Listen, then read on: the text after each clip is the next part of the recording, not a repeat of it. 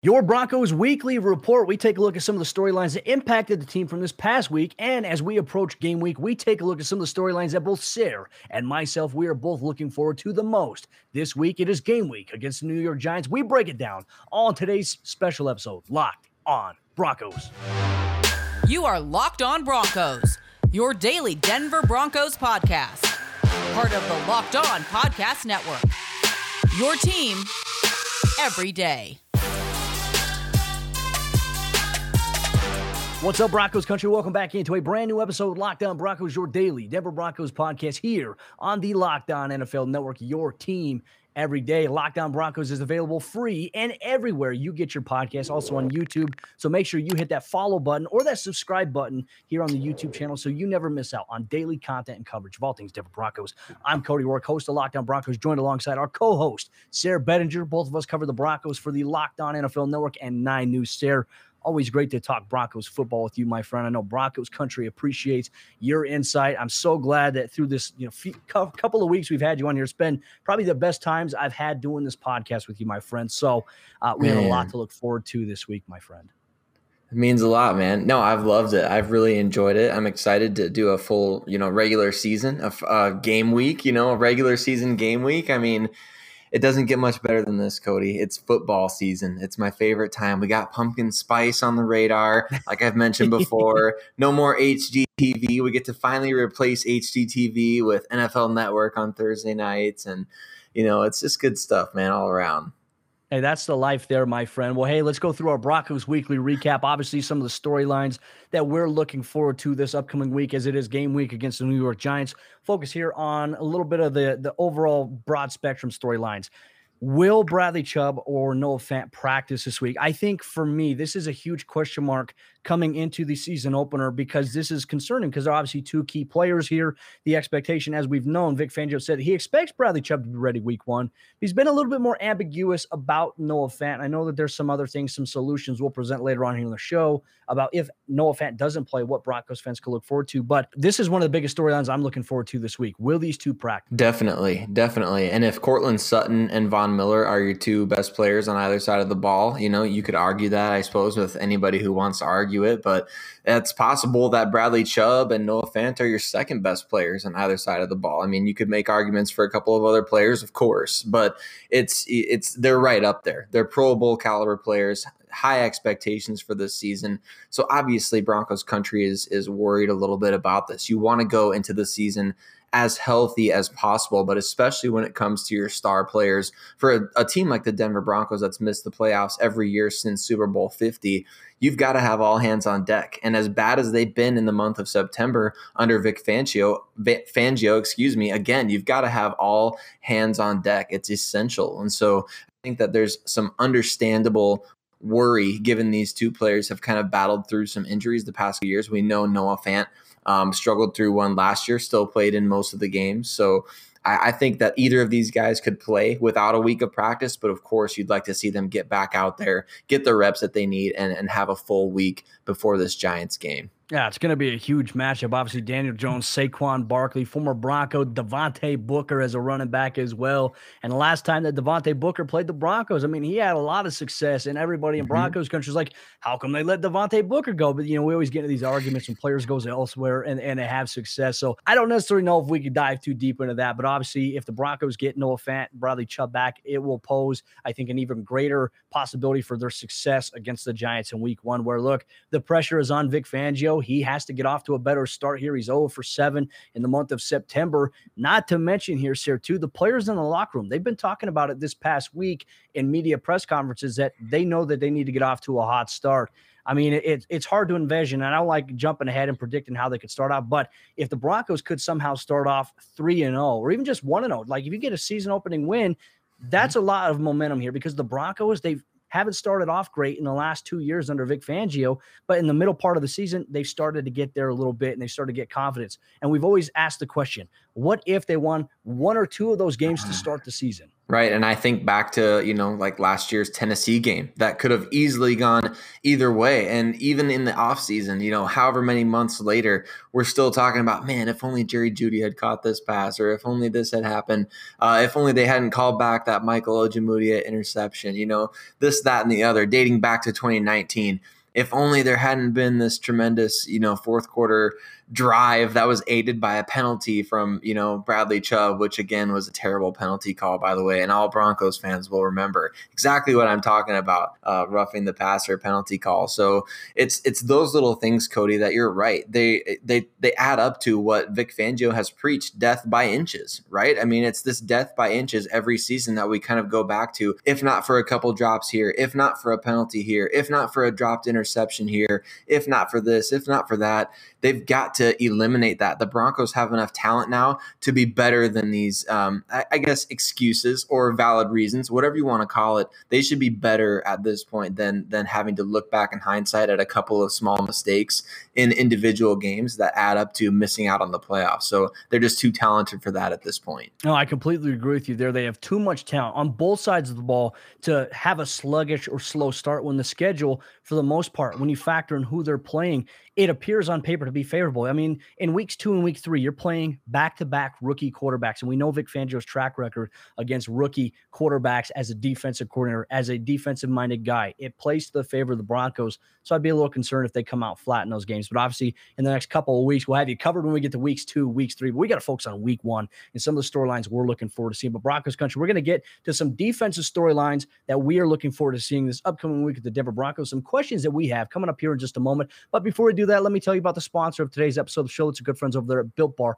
the best tasting protein bar on the market. The bars are covered in 100% chocolate, and they're soft and easy to chew. My personal go-to is peanut butter brownie. Sarah likes the thin mint brownie, and you can find a flavor that you like. They have 9 amazing, delicious flavors, including the occasional limited time flavor. Figure out what you like, what your wife likes, what your mother likes, what your sister, brother, the whole family. Figure out what flavor of Built Bar they like by going to Built.com today, and you can also get 15% off your next order when you use promo code LOCKED15 at checkout. It's also the healthiest protein bar on the market. 17 grams of protein, only 130 calories, and only 4 grams of sugar. So once again, promo code LOCKED15 is going to get you 15% off your next order at Built.com.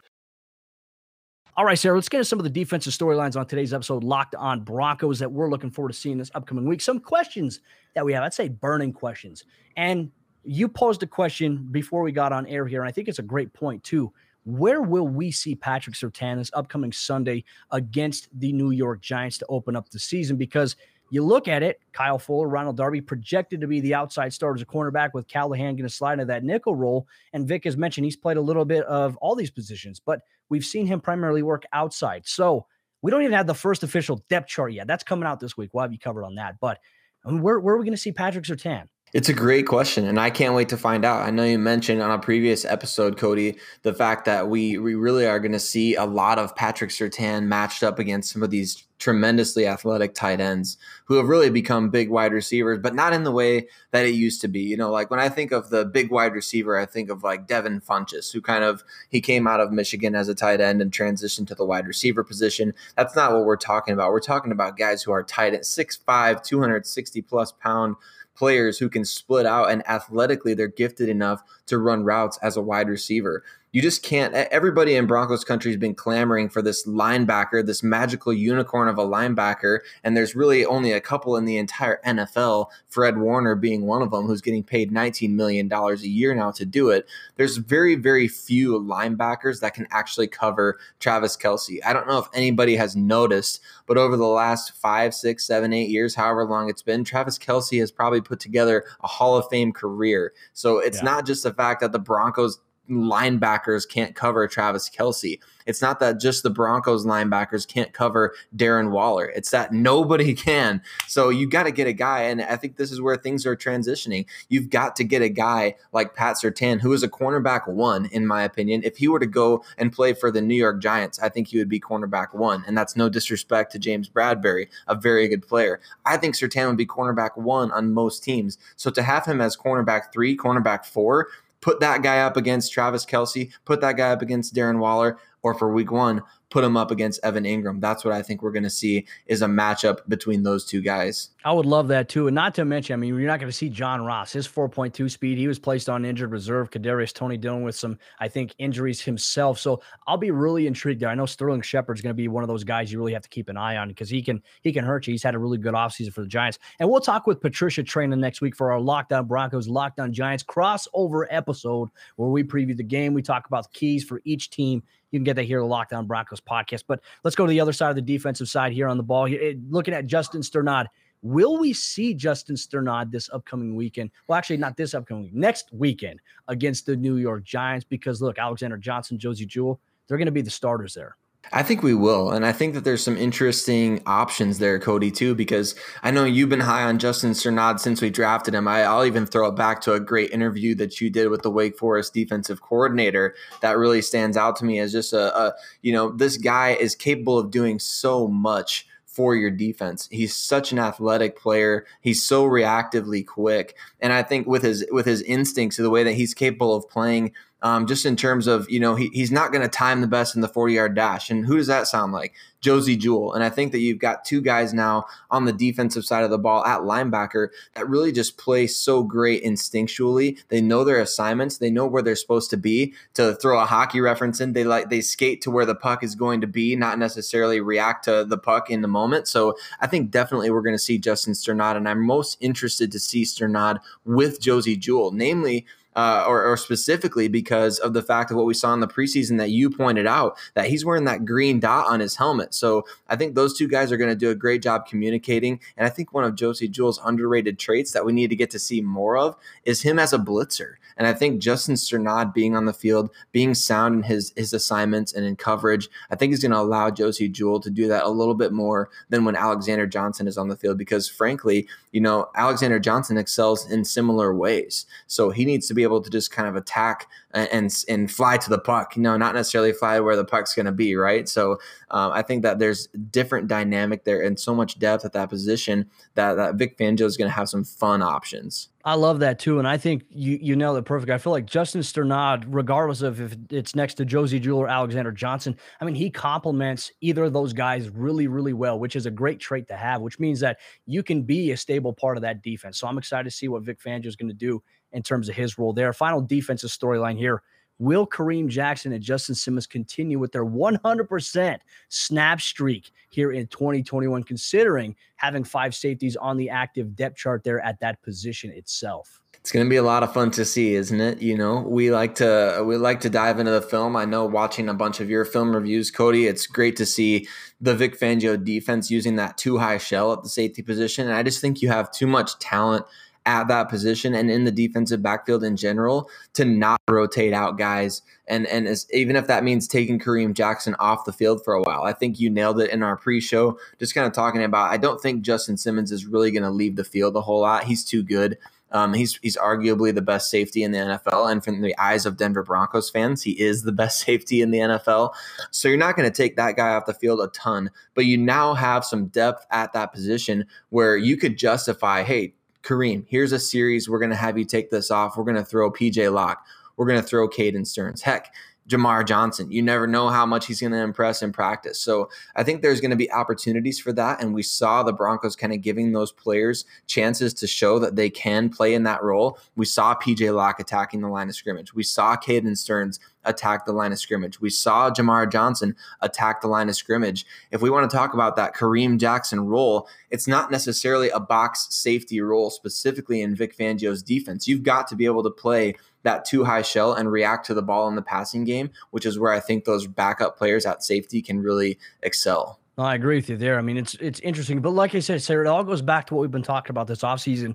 You look at what the Broncos have, and we all think to ourselves, like, hey, this is a really good problem to have for this team. Now, obviously, until these players play, until everybody plays, we see week one and we see maybe adjustments or counterparts to week two, to week three, to week four. The first half of the season, it's going to be a learning process. That's why teams have bye weeks. So you can maybe go through and look back on the film and say, hey, all right, back on, the first half of the season, this is not working. We need to go through and we need to fix it. You need more data to do it, and that's how coaches adjust. So I'm excited to see what the Broncos can do defensively. Like I said, I think Justin will play 100% of the snaps. I think we'll probably see Kareem Jackson maybe be that guy that rotates a little bit more. You threw something interesting out there as well. We'll bring up here in a little bit defensively, but maybe if they do trade Bryce Callahan, maybe Kareem Jackson slides into the role because of his former ability to play corner and his knowledge of the defense. Because remember 2019, there was obviously it was the injury to Bryce Callahan already. So guess who had to learn that position? Kareem Jackson. He played that position for the first couple weeks of the season until Chris Harris Jr. was, back up to speed. They were able to make a couple moves and they were able to move him back to the safety position where he rightfully belongs, but he is capable of doing that. So some storylines there to follow, but Broncos country coming up here in just a moment. Sarah and myself, we're going to focus on the offensive side of the ball. We have a couple of things that we're looking forward to seeing this upcoming week, some storylines that we have entering week one's matchup against the New York Giants. But before we do that, let me tell you about BetOnline.ag, the sponsor of today's episode of the show. And it's that time of the year again, and all eyes are now turning to football as teams are preparing for their season here in 2021. Not to mention, as always, BetOnline is your number one sport. It's your number one go-to for all pro and college football action. You get all the updated odds, props, and contests, including the online's biggest $500,000 NFL mega contest and the world's largest $200,000 NFL survivor contest, which are all open now, betonline.ag. And I want you to head to the website or use your mobile device to sign up today to receive your 100% welcome bonus. And you can use promo code LOCKEDON. BetOnline, your online sportsbook experts.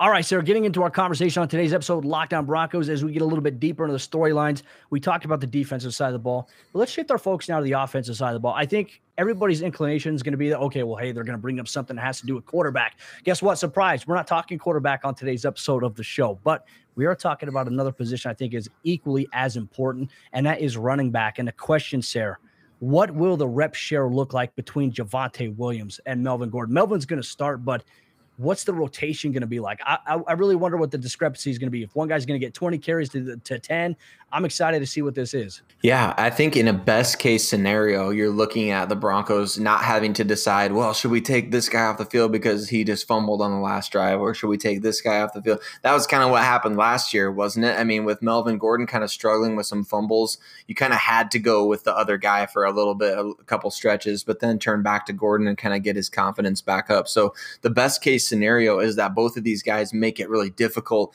to peel them off the field. I think that you want to see a lot of these from the running backs, right? You want to see them calling for a replacement because they're running so much and they're getting so many yards after contact, things like that. You want to see them calling for their own substitutions rather than necessarily having to pull a guy off the field. So in my opinion, that's kind of the best case scenario, is that, hey, man, we orchestrate this scoring drive, and Melvin Gordon was our workhorse. Great. We can go to Javonte for the next drive, and we have a comfortable enough lead to be able to rotate these guys. I think obviously as the game situation changes, if the Broncos are trailing, I think you'll see more of Melvin Gordon. If they're ahead, I think you could see more of Javonte Williams.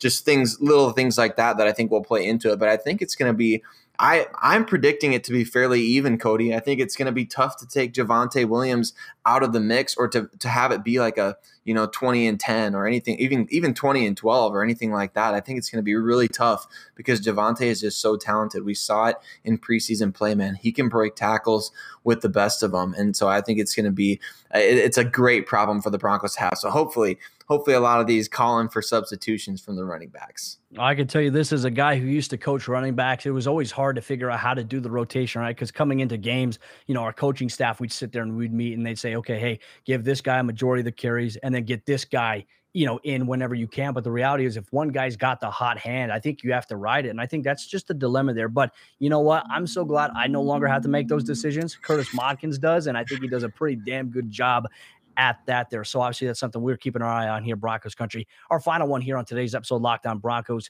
How much will we see of Albert Okwuegbunam? And this kind of goes back to the fact that, hey, look, if Noah Fant doesn't practice much this week and you don't feel confident putting him out on the field if he's not exactly ready, do you have to worry if you're a Broncos fan? And I would say that you mentioned something great, Sarah, and I'll let you bring it up since it was a key talking point that I had completely forgotten about.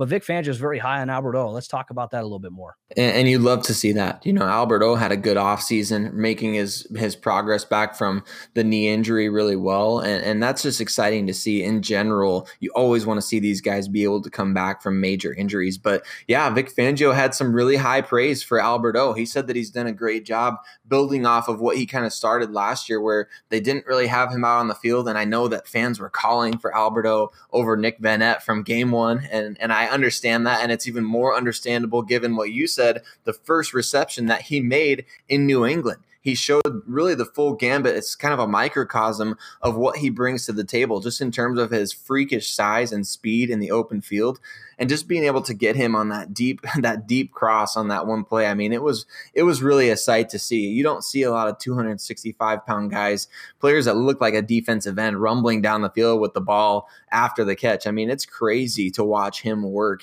to watch him play. So for those who are maybe invested in fantasy football, whatever the case may be, if you're worried about Noah Fant, I think you could go out and pick up Albert Okwuegbunam and really have a good, successful week one, because just like the Denver Broncos have had trouble covering tight ends, who's going to cover Albert O? You know, for the Giants, I don't have any idea who they've got that can match up with him. Maybe Jabril Peppers. I have no clue. I'm still taking Albert O in that matchup in terms of just pure athleticism and size. So I think definitely Broncos fans, as nervous as we might be about Noah Fant and his injury, I think you can be extra confident in the great things that Vic Fangio had to say about Albert O just recently. Well, not to mention he likes to try to hurdle people now too, which, you know, coming off ACL, I feel like I'd be super hesitant trying to hurdle anybody.